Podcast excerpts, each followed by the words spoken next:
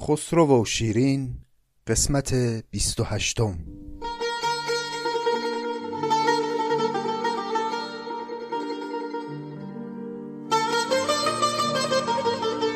دوستان گرامی سلام. پنجاه و دومین قسمت از پادکست نظامی گنجوی رو میشنوید که همچنان اختصاص داره به خسرو و شیرین.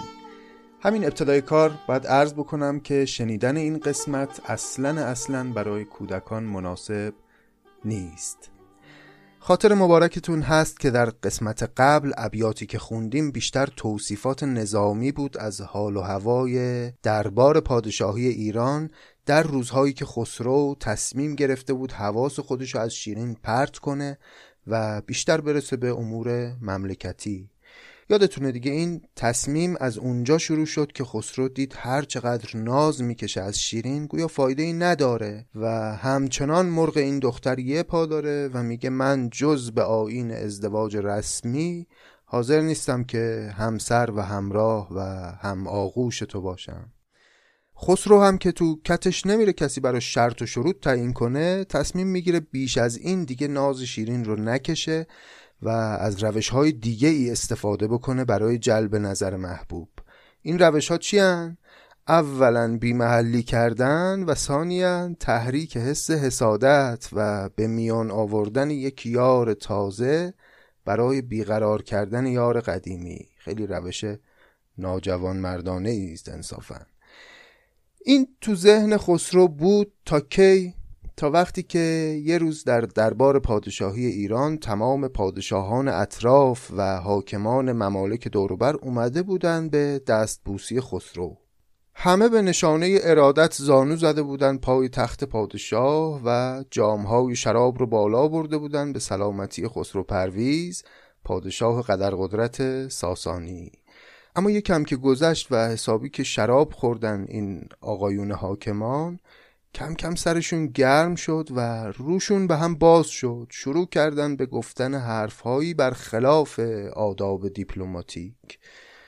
اولین نفرم خود خسرو شروع کرد. برگشت رو به جمع گفت که آقایون اگه من بخوام زن بگیرم بگید ببینم دخترای کدوم شهر و کدوم ولایت و کدوم کشور دل رباترن رعناترن زیباترن.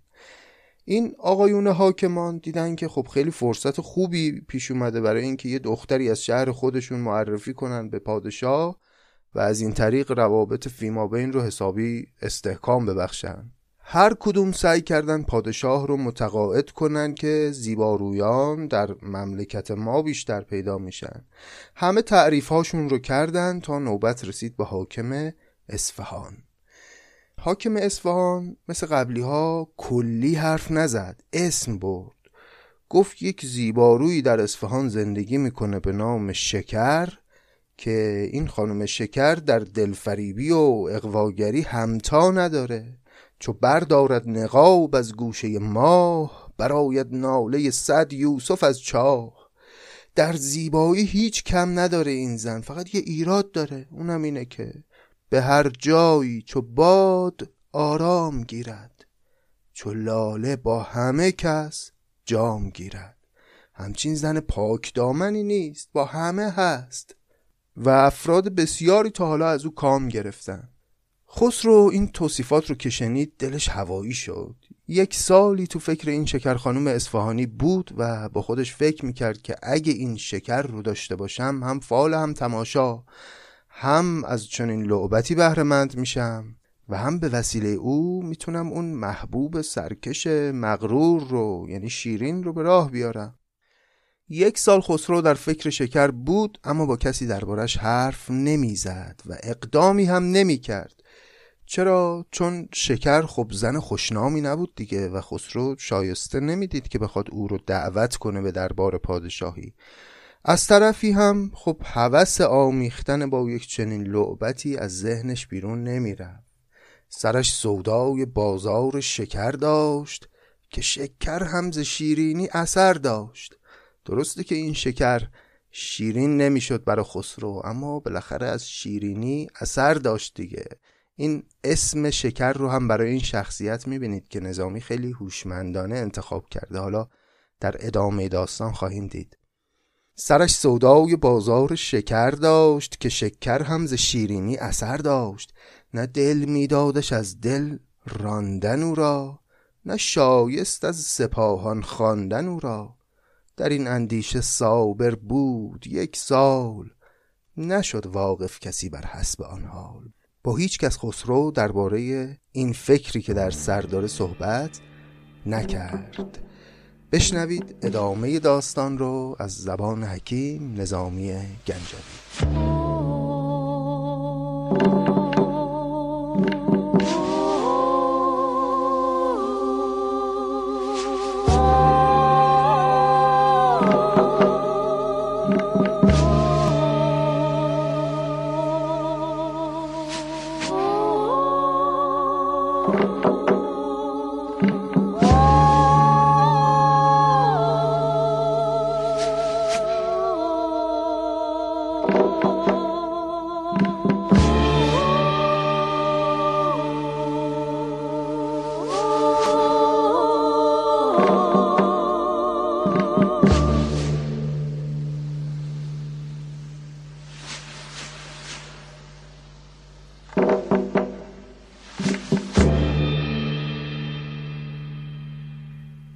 پس از سالی رکاب افشاند بر راه سوی ملک سپاهان راند بنگاه.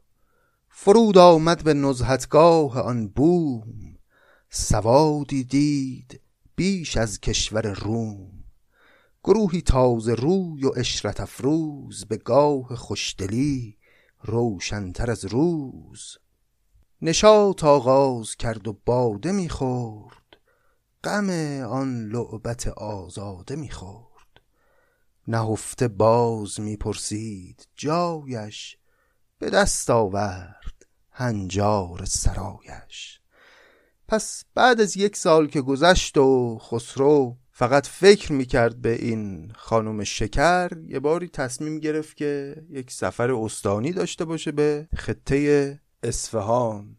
رفت اونجا شهر بسیار زیبای بزرگی دید سوادی دید بیش از کشور روم و دید که چه زیبارویانی داره چه مردمی داره. اهل اشرت گروهی تازه روی و اشرت افروز به گاه خوشدلی روشنتر از روز. اینها رو دید و خودش هم در اون مملکت شروع کرد به عیش و اشرت و شاد بودن. نشاط آغاز کرد و باده می‌خورد. غم آن لعبت آزاده می‌خورد و تو فکرش این بود که چطور نشانی این خانم شکر رو پیدا بکنه و بره و کامی از او بستانه. نهفته باز می‌پرسید جایش به دست آورد هنجار سرایش. انقدر یواشکی نهفته پنهانی از این و اون تحقیق کرد خسرو تا بالاخره متوجه شد که نشانی منزل شکر کجاست. شبی برخاست تنها با غلامی ز بازار شکر برخاست کامی. این برخاست اول به معنای بلند شد و برخاست در مصرع دوم به معنای درخواست کرد. شبی برخاست تنها با غلامی ز بازار شکر برخاست کامی. چو خسرو بر سر کوی شکر شد سپاهان قصر شیرینی دگر شد. هلاوت های ایشان عصر می داشت که شکر کوی و شیرین قصر می داشت. پس خسرو تنها پنهانی به همراه یک غلام فقط. راه افتاد و رفت به سمت کوی شکر محله شکر. بعد نکته جالبی رو اینجا نظامی میگه. میگه که چو خسرو بر سر کوی شکر شد سپاهان قصر شیرینی دگر شد. اون حال و هوایی که خسرو در مواجهه با شیرین دنبالش بود و بهش نمی‌رسید رو می‌خواست اینجا در کوی شکر پیدا بکنه. بعد میگه هلاوت های ایشان عصر می داشت اینجا عصر به معنی زمان وقت. اون موقع بود که خسرو هلاوت های عیش رو حس می کرد که شکر کوی و شیرین قصر می داشت اینجا تفاوت شیرین و شکر معلوم میشه. شکر کوی داشت محله داشت. خیلی راحت هر کی می‌خواست می‌رفت دم خونش اما شیرین قصر داشت. شیرین در یک حساری پنهان بود و هر کسی نمی‌تونست راه پیدا بکنه به او از جمله خود خسرو. از اینجا دیگه این مقایسه بین تفاوت شکر و شیرین هی شروع میشه در داستان. هلاوت های ایشان عصر می داشت که شکر کوی و شیرین قصر می داشت به دربر حلقه زد خاموش خاموش. برون آمد غلامی حلقه در گوش. جوانی دید زیباروی بر در نمودار جهانداریش در سر. فرود آوردش از شبدیز چون ماه فرس را راند حالی بر علفگاه. پس خسرو در خونه شکر رو زد یه غلامی اومد دم در. اون غلام دید که بله یک شخصی اومده جلوی در که بهش می‌خوره از بزرگان باشه. نمودار جهانداریش در سر. پس خیلی با احترام خسرو رو از شبدیز پیاده کرد و اسب او رو برد به علفگاه و او رو وارد منزل کرد. چو مهمانان به ایوانش درون برد بدان مهمان سر از کیوان برون برد. پس این غلام شکر وقتی دید چنین مهمان پرشوکتی وارد شده که از وجناتش پیداست که خیلی هم وضعش خوبه و خوب می‌تونه پول بده خیلی خوشحال شد بدان مهمان سر از کیوان برون برد. ملک چون بر بساط کار بنشست درستی چند را بر کار بشکست. درست یعنی سکه تمام طلا. درهم های تمام رو بهش می‌گفتن درست. بعد درست شکستن یعنی پول خرج کردن سکه دادن. همون اول که نشست یه چند تا سکه خیلی ارزشمند داد به این غلام. اجازت داد تا شکر بیاید. به مهمان بر ز لب شکر گشاید. برون آمد شکر با جام جلاب دهانی پر شکر چشمی پر از خواب. شکر نامی که شکر ریزد او بود. نباتی که از سپاهان خیزد او بود ز گیسو ناف ناف مشک میبیخت. ز خنده خانه خانه قند میریخت. چو ویس فتنه ای در شهد بوسی چو دایه آیتی در چاپلوسی کنیزان داشتی رومی و چینی که از ایشان هیچ را مثلی نبینی. همه در نیم شب نوروز کرده به کار عیش دست آموز کرده. نشست و باده پیش آورد حالی. بتی یارب چنان و خانه خالی. پس خسرو رخصت داد و شکر وارد شد و باده به دست شراب به دست نشست کنار خسرو. نشست و باده پیش آورد. حالی بتی یارب چنان و خانه خالی. این حالی هم یعنی فورا. اومد فورا نشست کنار خسرو و آغاز کرد به دلبری و اقواگری نمی در آبگینه کان سمنبر در آب خشک می‌زد آتش تر. میگه وقتی که اون سمنبر یعنی کسی که برش آغوشش مانند سمن هست یعنی شکر. وقتی شکر می در آبگینه میریخت آبگینه هم یعنی شیشه همون جام بلورین منظور هست. وقتی شراب رو میریخت در جام بلورین که انهو آتش رو میریخت در آب خشک. در واقع داره اون جام بلورین رو از نظر شفافیت و زیبایی به آب تشبیه می‌کنه و شراب رو از نظر هم سرخی و هم قدرت مست کنندگی به آتش تشبیه می‌کنه. نمی در آبگینه کان سمنبر در آب خشک می کرد آتش تر. گلابی را به تلخی راه می‌داد به شیرینی به دست شاه می‌داد این شراب تلخ رو میریخت در جام و با شیرینی و دلبری می‌داد به دست خسرو. نشسته شاه عالم مهترانه شکر برداشته چون مهترانه. پیا پی رتلها پرتاب می کرد ملک را شهر بند خواب می کرد چون نوش باده از لب نیش برداشت شکر برخاست شم از پیش برداشت به عذری کان قبول افتاد در راه برون آمد ز خلوتخانه شاه. پس یه مدتی که گذشت خوب خسرو رو که مست کرد این خانم شکر یه دفعه بلند شد شم رو هم با خودش برداشت اتاق تاریک شه یه عذری آورد گفت من یه دقیقه میرم و برمیگردم. کنیزی را که همپالای او بود به حسن و چابکی همتای او بود در او پوشید زر و زیور خیش فرستاد و گرفت آن شب سر خیش پس چیکار کرد؟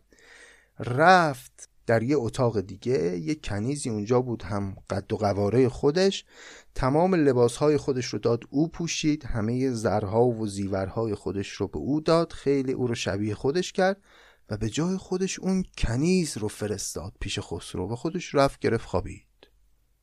ملک چون دید کامد نازنینش ستد داد شکر از انگبینش. در او پیچید و آن شب کام دل راند به مسروعی بر افسونی غلط خواند. ز شیرینی که آن شمع سحر بود گمان افتاد او را کان شکر بود. پس خسرو متوجه نشد که این کسی که دوباره اومده پیشش همون فرد قبلی نیست. چون اولا خیلی هم قد و قواره بودن ثانیا خودش رو خیلی شبیه به شکر آراسته بود و سالسا خسرو هم هوش و حواسی نداشت. شراب زیاد خورده بود. این کنیزک اومد و خسرو هم در او پیچید و در او آمیخت و شبی رو به خوشی با او گذران کنیز از کار خسرو ماند مدهوش که شیرین آمدش خسرو در آغوش. کنیزه خیلی خوشش اومد از این مهمانی که امشب اومده و خیلی کام خسرو به مزاق شیرین آمد. کنیز از کار خسرو ماند مدهوش که شیرین آمدش خسرو در آغوش. فسانه بود خسرو در نکویی. فسونگر بود وقت نقض گویی خیلی خوش زبون بود خسرو خوب بلد بود خانوم ها رو با حرفاش نرم بکنه. زهر کس کوب بالا سروری داشت سری و گردنی بالاتری داشت. به خوشمغزی به از بادام تر بود. به شیرین استخوانی نیشکر بود. این شیرین استخوانی البته من در فرهنگ ها پیدا نکردم که می‌تونه کنایه از چی باشه ولی پیداست دیگه. از اون ترکیب های خاص خود نظامیه که خودش ساخته ظاهرن میشه فهمید که یه کسی که یه مردی که شیرین استخوان هست می‌تونه کنایه از چه چیزی باشه؟ به خوشمغزی به از بادام تر بود. به شیرین استخوانی نیشکر بود. شبی کسب نشاطش لنگ رفتی کمین بودی که سی فرسنگ رفتی. شبی که خسرو خیلی هم حالا در هماغوشی حال و حوصله نداشت سی بار می‌تونست این کار رو انجام بده. شبی کسب نشاطش لنگ رفتی کمین بودی که سی فرسنگ رفتی. هر آن روزی که نصفی کم کشیدی چهل من ساغری در دم کشیدی. یه چنین مردی بود خسرو ظاهرا حالا چنین مردی اون دوره خیلی مطلوب بانوان بوده. چو صبح آمد کنیز از جای برخاست. به دستان از ملک دستوری خواست. همین که صبح شد هنوز خسرو خوب از خواب بیدار نشده. این کنیزک بلند شد و به دستان از ملک دستوری خواست. دستان یعنی فریب اینجا. و دستوری هم که یعنی اجازه. یعنی با یه فریبی یه اجازه خواست از خسرو که یه لحظه بره بیرون و برگرده. چو صبح آمد کنیز از جای برخواست به دستان از ملک دستوری خواست. به نزدیک شکر شد کام و ناکام به شکر باز گفت احوال بادام. یعنی چی؟ یعنی تمام اتفاقاتی که شب گذشته رخ داده بود رو با جزئیات اومد برای شکر تعریف کرد. چون الان می‌خواد دوباره لباس ها رو به شکر بده و شکر بره پیش خسرو و او باید بدونه دیشب چه گذشته. هر آنچه از شاه دید او را خبر داد. نهانی های خلوت را به در داد. بدان تا شکر آگه باشد از کار بگوید هرچه پرسد زو جهاندار.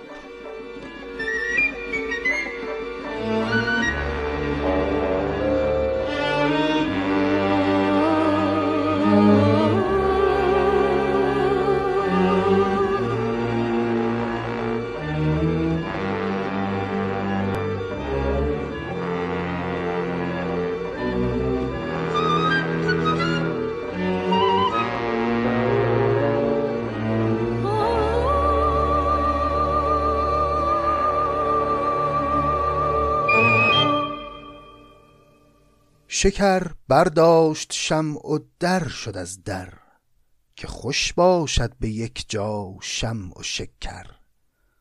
ملک پنداشت کان همبستر او بود کنیزک شمع دارد شکر او بود. بپرسیدش که تا مهمان پرستی به خلوت با چون من مهمان نشستی؟ پس شکر وارد اون اتاقی که خسرو اونجا بود شد و خسرو دوباره متوجه تغییرات نشد و از او برای خودشیرینی یه همچی سوالی کرد گفت تو این مدتی که مهمانان مختلف میان و شبها رو باشون سر می‌کنی تا حالا مهمانی به خوبی من داشتی؟ کسی مثل من تا حالا تونسته شب رو به کامت شیرین کنه؟ بپرسیدش که تا مهمان پرستی به خلوت با چومن مهمان نشستی؟ جوابش داد که از مهتران تاق ندیدم مثل تو مهمان در آفاق. همه چیزیت هست از خوب رویی ز شیرین شکری و چرب گویی. یکی ای بستگر ناید گرانت که بویی در نمک دارد دهانت. پس چی گفت این خانم شکر؟ گفت بله تو خیلی عالی هستی خیلی خوبی هیچ مهمانی به جذابیت تو من تا حالا نداشتم. اما با همه خوبیات یه عیبی داری. یکی عیب است اگر ناید گرانت. اگه بدت نمیاد گرانت نمیاد بهت میگم. که بویی در نمک دارد دهانت. دهانت با اینکه نمکینه اما یه بویی داره. دهنت بو میده. نمک در مردم آرد بوی پاکی. تو با چندین نمک چون بوی ناکی. معمولا هر چیزی رو که می‌خوان پاک بشه و از عفونت به دور باشه و بوهای بدش از بین بره نمک بهش می‌زنن. حالا که تو که انقدر با نمکی تو چطور دهانت بو میده؟ نمک در مردم آورد بوی پاکی. تو با چندین نمک چون بوی ناکی؟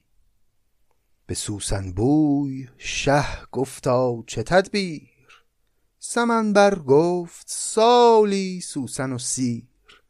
پس وقتی این انتقاد رو کرد شکر به خسرو خسرو پرسید خب حالا من چیکار کنم که این مشکل از بین بره؟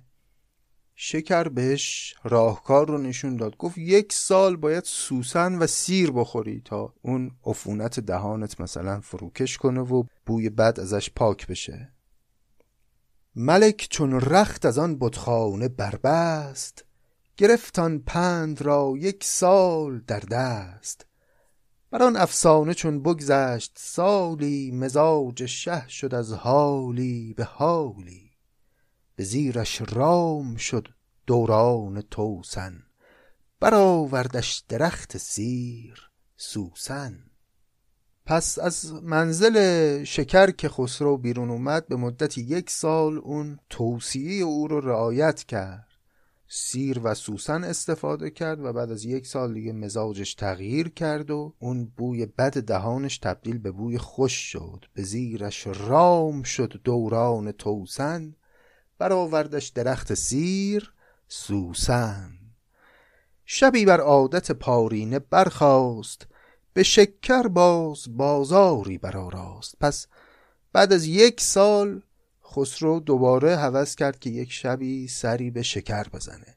رفت دوباره به اصفهان و رفت به جلوی منزل شکر. همان شیرینی پارینه دریافت. به شیرینی رسد هر کو شکر یافت. چو دوری چند رفت از عیش سازی پدید آمد نشان بوس و بازی. همان جفت نهادان سیم ساقش به جفتی دیگر از خود کرد تاقش ملک نقل دهان آلوده می‌خورد به امید شکر پالوده می‌خورد. پس این بار هم ماجرا دقیقا مثل دفعه قبل تکرار شد یعنی ابتدا شکر اومد نشست پیش خسرو و یه مقدار که از عیش گذشت و پدید آمد نشان بوس و بازی دوباره شکر همون نقشه قبلی رو اجرا کرد. وقت هماغوشی که رسید رفت لباسهاش رو به کنیز دیگری داد و اون کنیز اومد با خسرو هم بستر شد و خود شکر تنش رو تسلیم خسرو نکرد و خسرو همین موضوع رو نفهمید. ملک نقل دهان آلوده می‌خورد به امید شکر پالوده می‌خورد. چو لشکر بر رهیل افتاد شب را ملک پرسید باز آن نوش لب را که چون من هیچ مهمانی رسیدت؟ بدین رغبت کسی در بر کشیدت.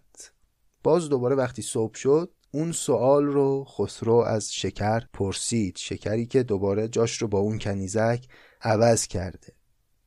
جوابی شکری نشداد شکر که پارم بود یاری چون تو در بر.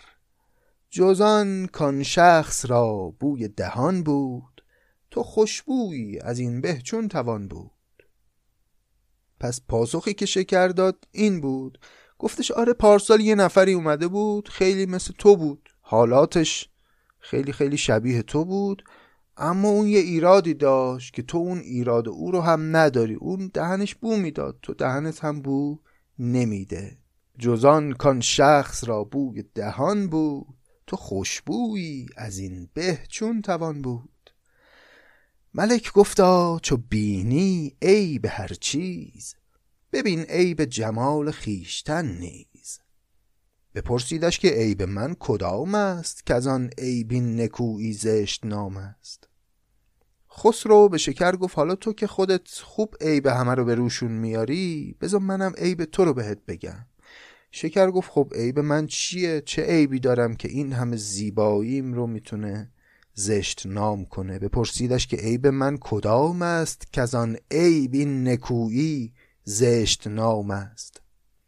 جوابش داد کان عیب است مشهور که یک ساعت ز نزدیکان نیدور چو دور چرخ با هر کس بسازی چو گیتی با همه کس عشق بازی. نگارین مرغی ای تمثال چینی چرا هر لحظه بر شاخی نشینی؟ غلاف نازکی داری دریقی که هر ساعت کنی بازی به تیغی. خب به طریق استعاره پیداست چی گفتی خسرو به شکر؟ گفت عیب تو هم اینه که با همه هستی. نگارین مرغی ای تمثال چینی تو مرغ زیبایی هستی. چرا هر لحظه بر شاخی نشینی؟ قلاف نازکی داری دریقی دریقی یعنی حیفی. که هر ساعت کنی بازی به تیغی. جوابش داد شکر که جوان مرد چه پنداری که از این شکر کسی خرد؟ به صد تاری که ستر اوست پیشم که تا من زنده ام بر مهر خیشم نه کس با من شبی در پرده خفته است نه درم را کسی در دور سفته است. کنیزان منندینان که بینی که در خلوت تو با ایشان نشینی. بلی من باشم آن کول درایم به می بنشینم و اشرت فزایم. ولی آن دل ستان کاید در آغوش نه من چون من بوتی باشد قصب پوش. پس وقتی خسرو همچین نقدی رو به شکر وارد کرد شکرم همه حقیقت رو بهش گفت گو این خبرام نیست. من تا حالا با هیچ مردی هماغوشی نکردم. به ستاری که ستر اوست پیشم یعنی قسم بر خدای ستار العیوب که تا من زنده ام بر مهر خیشم بر مهر خیش بودن هم کنایه از باکره بودن. گفت قسم می‌خورم که من تا به این سن که رسیدم باکره ام و هیچ مردی آغوش منو ندیده. و گفت ماجرا رو گفت که شیوه من اینه که ابتدا خودم میام به می مینشینم با طرف مقابل اما وقت هماغوشی که میشه کنیزان میان و جور من رو می‌کشن. چو بشنیدین سخن شاه از زبانش بدین معنی گواهی داد جانش. دوری کورا بود مهر خدایی دهد ناسفتگی بر وی گواهی. پس وقتی خسرو شنید حرفای شکر رو جانش هم گواهی داد و احساس کرد که این شکر داره راست میگه و حرفش درسته. دوری کورا بود مهر خدایی دهد ناسفتگی بر وی گواهی. کسی که واقعا گوهرش رو پاک نگه داره از زواهرش هم میشه یه همچین چیزی رو فهمید. و خسرو هم احساس کرد که شکر داره راست میگه و طبیعتا خیلی خوشحال شد از اینکه شکر با همه این زیبایی هاش اونقدری که قبلا فکر می‌کرد بانوی آلود دامنی نیست. چو برزد آتش مشرق زبانه ملک چون آب شد زانجا روانه بزرگان سپاهان را طلب کرد و زیشان پرسشی زان نوش لب کرد. به یک رویه همه شهر سپاهان شدند آن پاک دامن را گواهان که شکر همچنان در تنگ خیش است.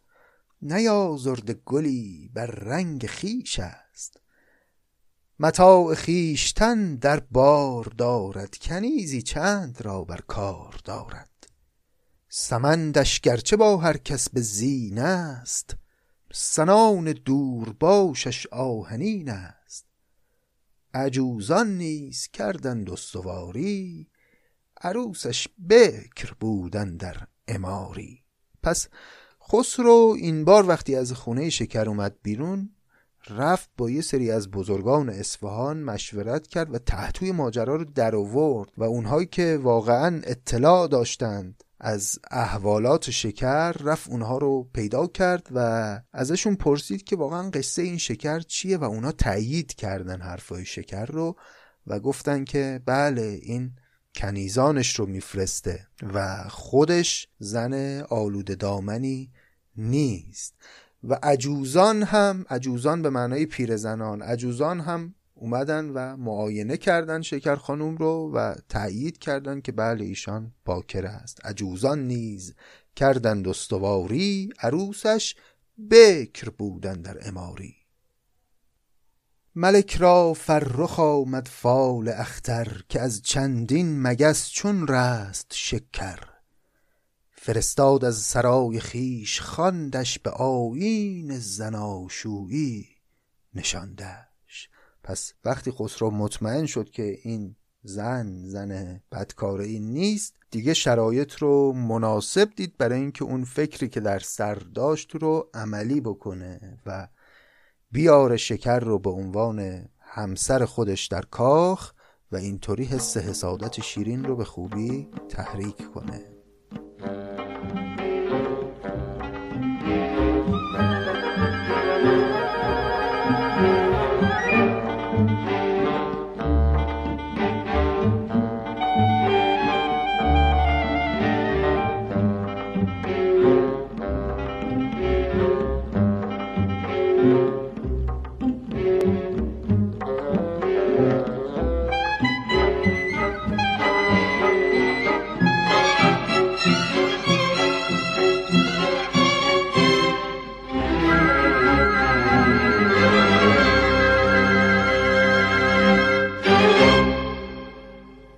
فرستاد از سرای خیش خواندش به آیین زناشویی نشاندش.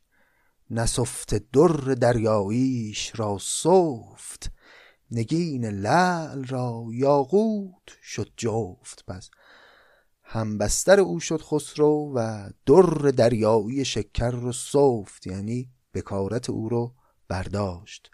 سوی شهر مدائن شد دگر بار شکر با او به دامنها شکربار.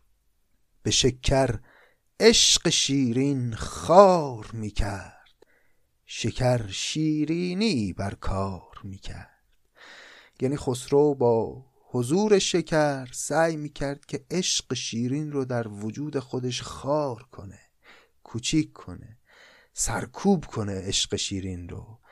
و مثل یک مسکنی از شکر استفاده می‌کرد برای اینکه جلوی خودش رو بگیره تا به سمت شیرین گرایش پیدا نکنه. شکر هم شیرینی بر کار می‌کرد. تا اونجایی که می‌تونست سعی می‌کرد که شاه رو خوب تحت تأثیر قرار بده و طوری که شاه دیگه حوث معشوق دیگه ای به سرش نزنه. به شکر عشق شیرین خار می‌کرد. شکر شیرینی بر کار می‌کرد. اما چو بگرفت از شکر خوردن دل شاه به نوش آباد شیرین شد دگر را شکر در تنگ شه تیمار می‌خورد ز نخلستان شیرین خار می‌خورد کلمه تیمار اینجا یعنی غم. پس یه مدتی که گذشت شکر هم به سرنوشت مریم دچار شد. یعنی بعد از اون که خوب کام جست خسرو از شکر کم کم او هم دلش رو زد و باز دوباره به یاد عشق شیرین افتاد و دید که نه این معشوقه ها و محبوب های این چنینی نمی‌تونن جای عشق بزرگ شیرین رو در دل خسرو بگیرن. شکر در تنگ شه تیمار می‌خورد. ز نخلستان شیرین خار می‌خورد. بیچاره شکر هم همون حالی رو پیدا کرد که مدتهای طولانی مریم داشت و حس می‌کرد که خسرو دلش با شیرینه و حقیقتا هم چنین بود. شه از سودای شیرین شور در سر گدازان گشته چون در آب شکر. چو شم از دوری شیرین در آتش که باشد عیش موم از انگبین خش کسی که از جان شیرین باز ماند چه سود در دهن شکر فشاند. شکر هرگز نگیرد جای شیرین بچربد بر شکر حلوای شیرین. چمن خاک است چون نسرین نباشد. شکر تلخ است چون شیرین نباشد. مگو شیرین و شکر هست یکسان ز نی خیزد شکر شیرینی از جان. اینجا باز نظامی تأکید داره بر تفاوت شیرین و شکر و این تفاوت شیرین و شکر یک معنای بزرگتری رو در بر داره دیگه یعنی تفاوت عشق و هوس. و تفاوت زیبایی ظاهری صرف به علاوه اون زیبایی های باطنی که در یک معشوقی باید باشه تا یک دلی رو حقیقتا ببره. ممکنه زیبارویان بسیاری در عالم باشن اما زیبایی صرف نمی‌تونه عشق رو در یک جان پاک پدید بیاره. مگو شیرین و شکر هست یکسان. ز خیزد شکر شیرینی از جان. چو شمع شهد شیرین برفروزد شکر بر مجمر آنجا عود سوزد. شکر گر چاشنی در جام دارد ز شیرینی حلاوت وام دارد. ز شیرینی بزرگان ناشکیبند به شکر طفل و توتی را فریبند. هر آبی کان بود شیرین بسازد. شکر چون آب را بیند گدازد. ز شیرین تا شکر فرقی عیان است که شیرین جان و شکر جای جان است. این اصل ماجراست. شیرین در واقع اون معناست. شیرینی اصل معنای هلاوته ولی شکر یک ظرفه که شیرینی می‌تونه در او جای بگیره. این تفاوت مهم شیرین و شکره. ز شیرین تا شکر فرقی عیان است که شیرین جان و شکر جای جان است. پری است شیرین در اماری پرند او شکر در پرده داری. یعنی اگر در مقام مقایسه بگیریم این دوتا رو شیرین یک زیبارویی است که در اماری در کجاوه نشسته و شکر شعنی داره در حد پرده در کجاوه شیرین. پریرویی است شیرین در اماری پرند او شکر در پرده داری بداند اینقدر هر کش تمیز است. که شکر بهر شیرینی عزیز است.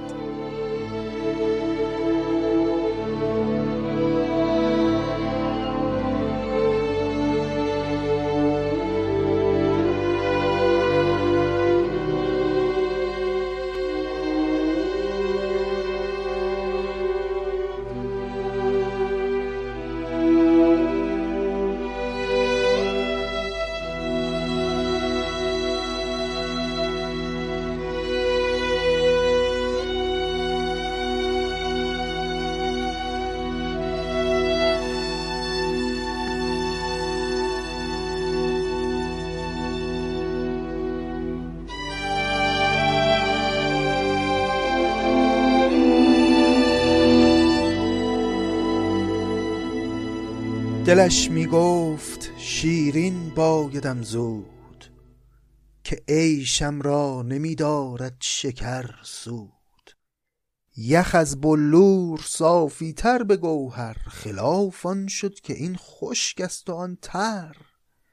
یعنی گیرم که یخ شکر از بلور صافی شیرین صافتر و شفافتر باشه. اما تفاوت مهم و اختلاف مهم اینه که اون خشک و این تر و تر بودن می‌دونیم در ادبیات ما کنایه از آلوده دامن بودنه. یخ از بلور صافی تر به گوهر خلاف آن شد که این خشک است و آن تر. دگر ره گفت نشکی بمز شیرین. چه باید کرد با خود جنگ چندین؟ تا کی با خودم جنگ کنم؟ یعنی چی که هی خودم رو محروم می‌کنم از شیرین؟ برم و هر شرطی که او داره رو به جا بیارم و به دستش بیارم. چرا انقدر با خودم بجنگم؟ دیگر ره گفت نشکی بمز شیرین. چه باید کرد با خود جنگ چندین؟ گرم سنگاسیا بر سر بگردد دلان دل نیست که از دل بر بگردد. به سر کردم نگردانم سر از یار سری دارم مباه از بهر این کار. دگر ره گفت کین تدبیر خام است صبوری کن که رسوایی تمام است.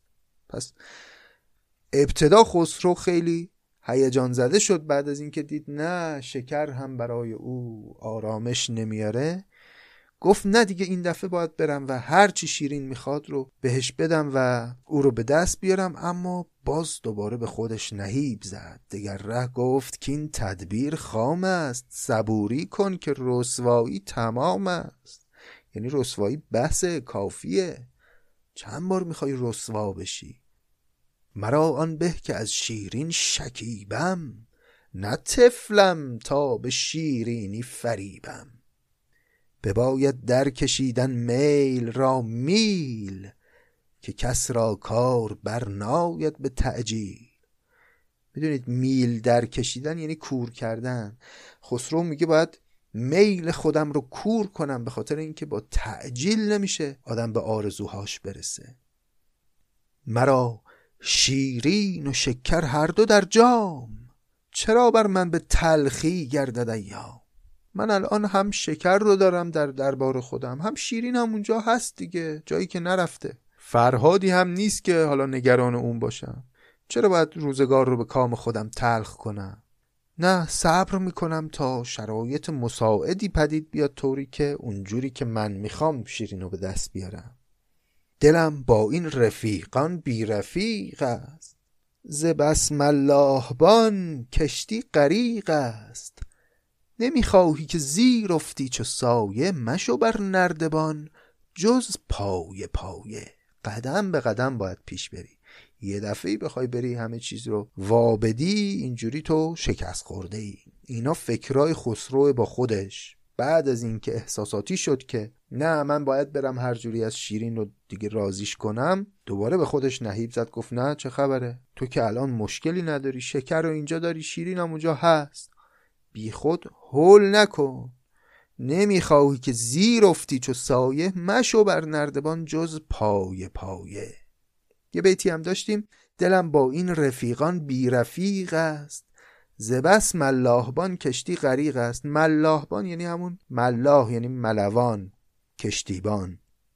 میگه من با وجود این معشوق هایی که دارم دیگه نیازی به معشوق جدید ندارم.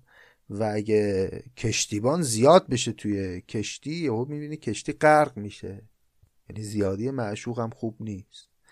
داره به خودش دلداری میده که یعنی خیلی هم برا شیرین بیقراری نکن. چنان راغب مشو در جستن کام که از نایافتن رنجی سرانجام. طمع کم دار تا گر بیش یابی فتوحی بر فتوح خیش یابی. اگه آدم زیاد طمع نکنه به داشتن چیزای مختلف اگرم یه وقتی گیرش بیاد اون وقت اینو یک فتحی برای خودش به حساب میاره لذت می‌بره ازش. می‌بینید این حرفا حرفای حکیمانه ایه ها نظامی داره حرفای حکمت آمیز رو اینجا می‌ذاره تو دهن خسرو ولی خسرو داره در یک مقامی این حرفا رو می‌زنه که اینجا نمیشه خیلی حکمتی برش بار کرد. و از منظر زیاد خواهی و یه جور بدجنسی داره خسرو این حرفا رو می‌زنه. چنان راغب مشو در جستن کام که از نایافتن رنجی سرانجام. طمع کم دار تا گر بیش یابی فتوحی بر فتوح خیش یابی.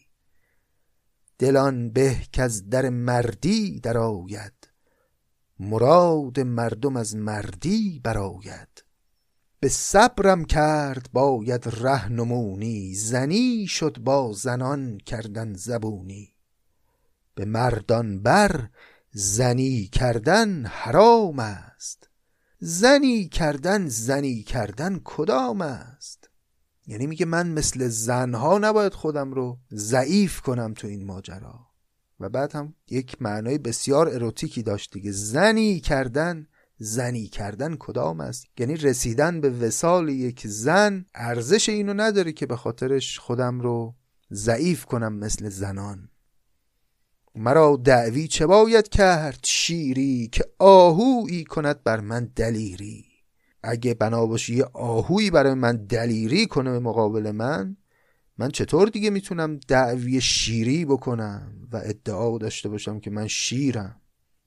اگر خود گوسپندی رند و ریشم نه بر پشم کسان بر پشم خیشم کلمه رند یعنی رنده شده یعنی زخمی. اگر یک گوسفند زخمی آشفته هم هستم اما پادشاهی خودم رو دارم نه بر پشم کسان بر پشم خیشم جایگاه خودم رو باید بشناسم. من در حدی نیستم که کوچیک بشم در مقابل شیرین. چو پیلان راز خود با کس نگفتم چو پیله در گلیم خیش خفتم. چنان در سر گرفتان ترک تناز که از او خسرو نه کی خسرو برد ناز. یعنی من خسرو که هیچی کی خسرو هم باشه این شیرین انقدر خودشو دست بالا گرفته که باید در جایگاه نازکشی او باشه فقط. چو کر در دل ستاند سینه جوید ورش خانه دهی گنجی نجوید این شیرین یه همچین اخلاقی داره. هرچی تو بری عقب او میاد جلو.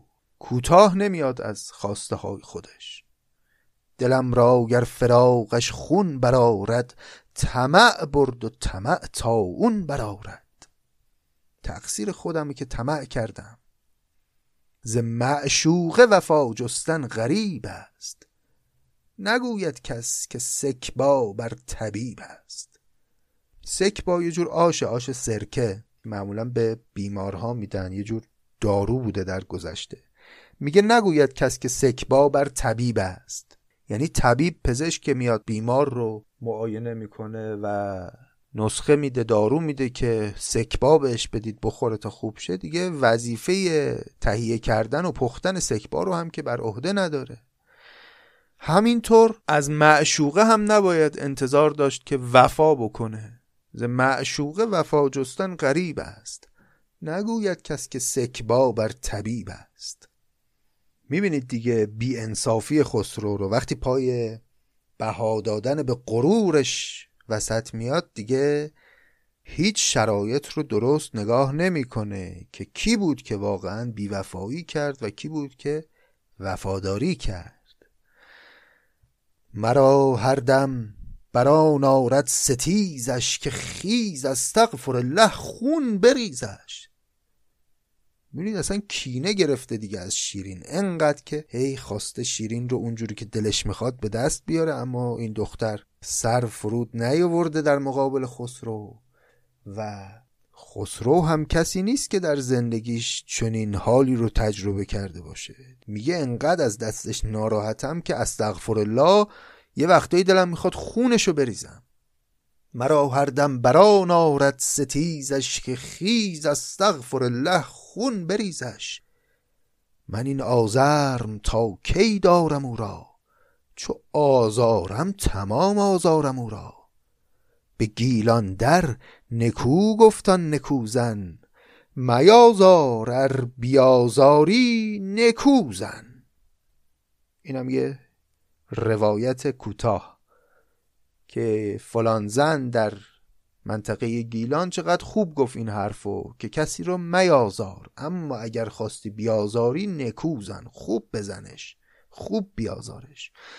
منم حالا دیگه وقتشه که حساب این شیرین رو بذارم کف دستش. مزن زن را ولی چون برستیزد چنانش زن که هرگز بر نخیزد. دل شه چاره آن غم ندانست که راز خیش را محرم ندانست. دلان محرم بود که از خانه باشد دل بیگانه هم بیگانه باشد. چو دزدیده نخواهی دانه خیش مهل بیگانه را در خانه خیش. چنان گو راز خود با بهترین دوست که پنداری که دشمن تر کسی اوست.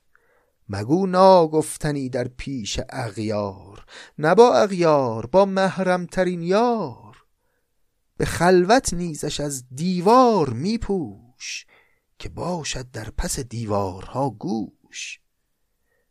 این حرفا حرفای نظامی باز تو پرانتز دیگه. میگه خسرو این حرفا رو که داشت با خودش می‌زد خشمی که از شیرین داشت رو دیدیم و به خودش داشت فکر می‌کرد که یه جوری شیرین رو باید آزار بدم و یه جوری اذیتش بکنم که دیگه حساب کار بیاد کف دستش و انقدر سرکشی نکنه در مقابل من. این فکرها رو داشت با خودش می‌کرد ولی اینها رو به کسی نگفت. تو ذهنش گذشت اینها. خیلی فکرها از ذهن ماها میگذره که اگر یه وقتی اینها علنی بشه و عیان بشه و دیگران ازش خبردار بشن دیگه جواب سلاممون رو هم نمیدن. و شانسی که خسرو آورد این بود که این فکرها رو یه وقتی به کسی نگفت حتی به نزدیکان خودش هم نگفت همین تو ذهن خودش نگه داشت. و نظامی هم اینجا تو پرانتز داره برای ما درباره این میگه که آدمی باید هر حرفی رو به هر کسی نگه نه تنها به هر کسی به محرمترین یار خودش هم نگه. خیلی حرف هایی که از ذهن میگذره رو. دل شه چاره آن غم ندانست که راز خیش را محرم ندانست. دل آن محرم بود که از خانه باشد دل بیگانه هم بیگانه باشد. چو دزدیده نخواهی دانه خیش مهل بیگانه را در خانه خیش بیگانه رو وارد حریم خانه ذهن خودت نکن. افکار خودت رو با هر کسی در میون نگذار. چنان گو راز خود با بهترین دوست که پنداری که دشمنتر کسی اوست. با بهترین دوستت هم می‌خوای رازت رو بگی اینطوری حساب کن که بدترین دشمنته. و آیا حاضری به بدترین دشمنت بگی؟ این راز رو.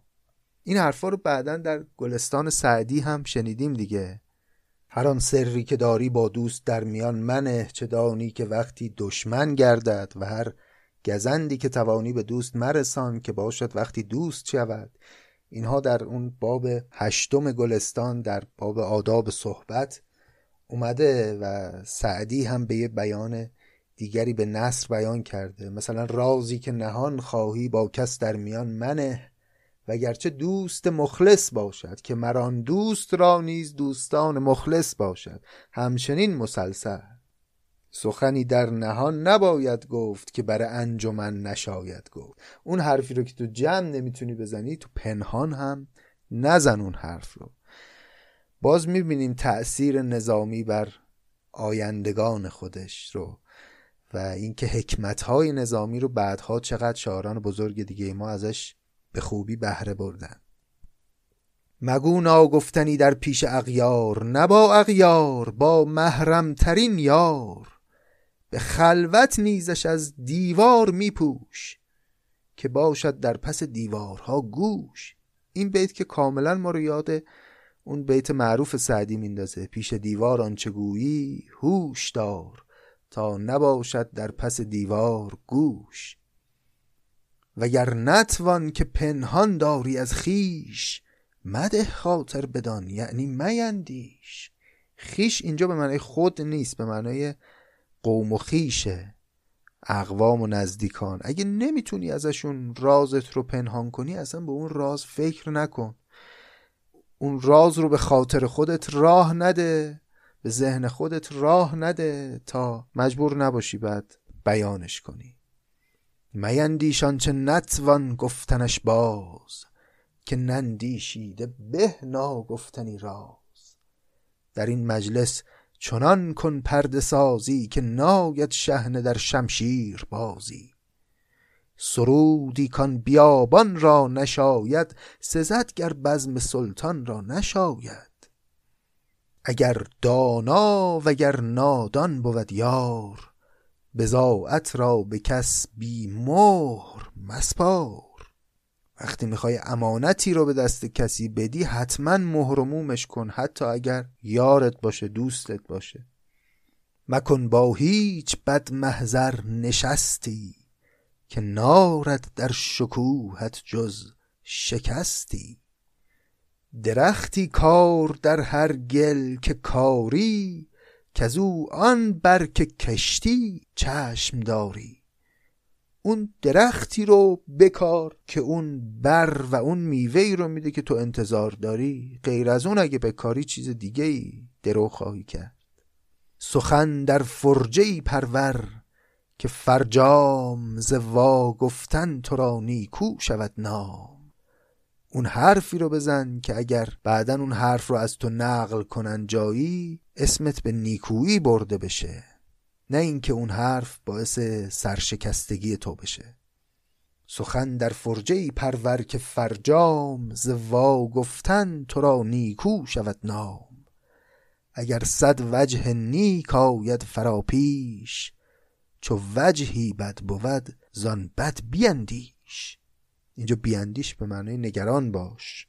اگه حرفت صد وجه نیکو داره بعض وقتا حرفا چند وجهیه دیگه. صد وجه خوب داره صد برداشت خوب میشه از اون حرف کرد. اما یک برداشت بد میشه ازش کرد نگران اون یک برداشت بد باش و به خاطر اون برداشت بد حرف رو نزن. به چشم دشمنان بین حرف خود را.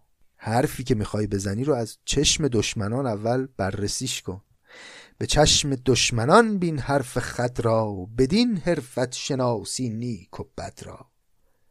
چو دوزی صد قبا در شاد کامی بدر پیراهنی در نیک نامی توی که انقدر فکر شاد کامی خودت هستی یکم من فکر نیکنامی خودت باش. کارایی نکن که نام نیک رو ازت دریغ کنه. چو دوزی صد قبا در شاد کامی بدر پیراهنی در نیک نامی حالا همه این نصایحی که نظامی الان اینجا به ما گفت به بهانه یه کار خوبی بود که خسرو کرد. در کنار همه کارهای بدی که کرد و فکرهای بدی که از ذهنش گذشت کار خوبش این بود که این فکرها رو به کسی نگفت و این حرفا رو با کسی مطرح نکرد و پلای پشت سرش رو نشکست. و فکر کنید اگه مثلا این حرفا رو به نزدیکان خودش می‌گفت و بعد به گوش شیرین می‌رسید دیگه هیچ امکانی وجود نداشت که این مهر خسرو ترمیم بشه در دل شیرین. به هر حال خسرو گرچه این حرفا رو به کسی نگفت اما احساسش حقیقتا اینه الان و بسیار از دست شیرین ناراحته. چرا؟ شیرین تقصیری نداره. به خاطر اینکه خودش رو ناکام می‌بینه. می‌بینه که از هر روشی استفاده کرد نتونست اون خشم خودش رو فرو بنشونه و حتی معشوقی رو برای تحریک حس حسادت شیرین اوورد به دربار خودش تا اون معشوق هم دل خسرو رو زد و باز خسرو به هدف خودش نرسید و می‌بینه هیچ راهی پیش روش نیست مگر اینکه بخواد بره و دل شیرین رو واقعا به دست بیاره. و از طرفی اگه بخواد این کار رو هم بکنه با اون غرور پادشاهیش سازگار نیست. خسرو الان در یک چنین حالی قرار گرفته و ما مدت هاست که خبر از حال شیرین نداریم. می‌دونید که از آخرین مکاتباتی که شیرین و خسرو داشتن دیگه الان یه دو سه سالی گذشته و در تمام این مدت شیرین تنها تو اون قصر سنگی تو اون قصر بد آب و هوا مونده و هیچ ما هم خبر نداریم که چه حالاتی بر او گذشته و در قسمت بعد قراره که بریم و احوالات شیرین رو ببینیم که چگونه هست و بسیار ابیات عاطفی رو پیش رو خواهیم داشت. وقتی که نظامی ما رو می‌بره به قصر شیرین و حالات شیرین رو در این سالهای تنهایی نشونمون میده. امیدوارم از این قسمت داستان لذت برده باشید. این قصه همچنان سر دراز داره و باید ببینیم که سرنوشت این دو دلداده لجباز به کجا خواهد رسید و آیا بالاخره کسی کوتاه میاد این وسط بالاخره شرایط به سمتی خواهد رفت که این دوتا غرور رو کنار بگذارن و دست همدیگر رو به مهر بگیرن یا خیر. ممنونم از اینکه همراه من بودید در این قسمت. هم سپاسگزارم از دوستانی که پادکست رو به عزیزانشون به دوستانشون به رفقاشون معرفی می‌کنن. قبلا هم گفتم یه وقتی می‌بینید که یک دوستی یه کوچولو علاقه داره به ادبیات. وقتی ما یک محصول فرهنگی رو اون وقت به او معرفی می‌کنیم و میره مخاطب یک اثر جدی ادبی میشه اون علاقه کوچولو تبدیل میشه به یک دلبستگی عمیق و شاید اصلا مسیر زندگی او رو تغییر بده. خیلی سپاسگزارم از شماهایی که پادکست رو معرفی می‌کنید. به خصوص دوستانی که در شبکه های اجتماعی لطف می‌کنن و پادکست نظامی گنجوی رو به دوستانشون معرفی می‌کنن که خب خیلی تأثیر گذار خواهد بود برای اینکه ما به اون هدف خودمون برسیم. هدف ما هم در این پادکست چیزی نیست جز اینکه لذت بردن از آثار ادبی رو یاد بگیریم و سعی بکنیم که مخصوصا رفقای جوانتر بچه های نسل های جدید آشنا بشن و زیبایی های این آثار ادبی رو ببینن و بشناسن و این حقیقت رو درک کنن که اگر ما یه کوچولو بتونیم با زبان کهن با متن کهن آمیخته بشیم خوب بگیریم. وقت چه دنیاهایی پیش رومون خواهیم دید چه پنجره هایی مقابل چشممون باز میشه. چقدر ایده پیدا می‌کنیم چقدر معنا وارد زندگیمون میشه. چه دایره واژگان گسترده ای پیدا می‌کنیم و انواع و اقسام برکاتی که داره این اونس داشتن با متون کهن این که ما صرفا قصه ها رو بشنویم و قصه ها رو ازش لذت ببریم خب خیلی هم خوبه. اما به هیچ وجه این تأثیر رو نخواهد داشت که ما خودمون با کلمات این بزرگان ارتباط برقرار بکنیم و این شکوهی که اونها آفریدن در به هم تنیدگی این کلمات اون زیبایی و اون شکوه رو خودمون درک بکنیم نه با واسطه بخوایم فقط قصه رو بشنویم. به هر حال خیلی خیلی از شما ممنونم و امیدوارم که همچنان هم همراه پادکست نظامی گنجوی باشید. روز و روزگار بر شما خوش سرتون سلامت دلتون عاشق. خدا نگهدار.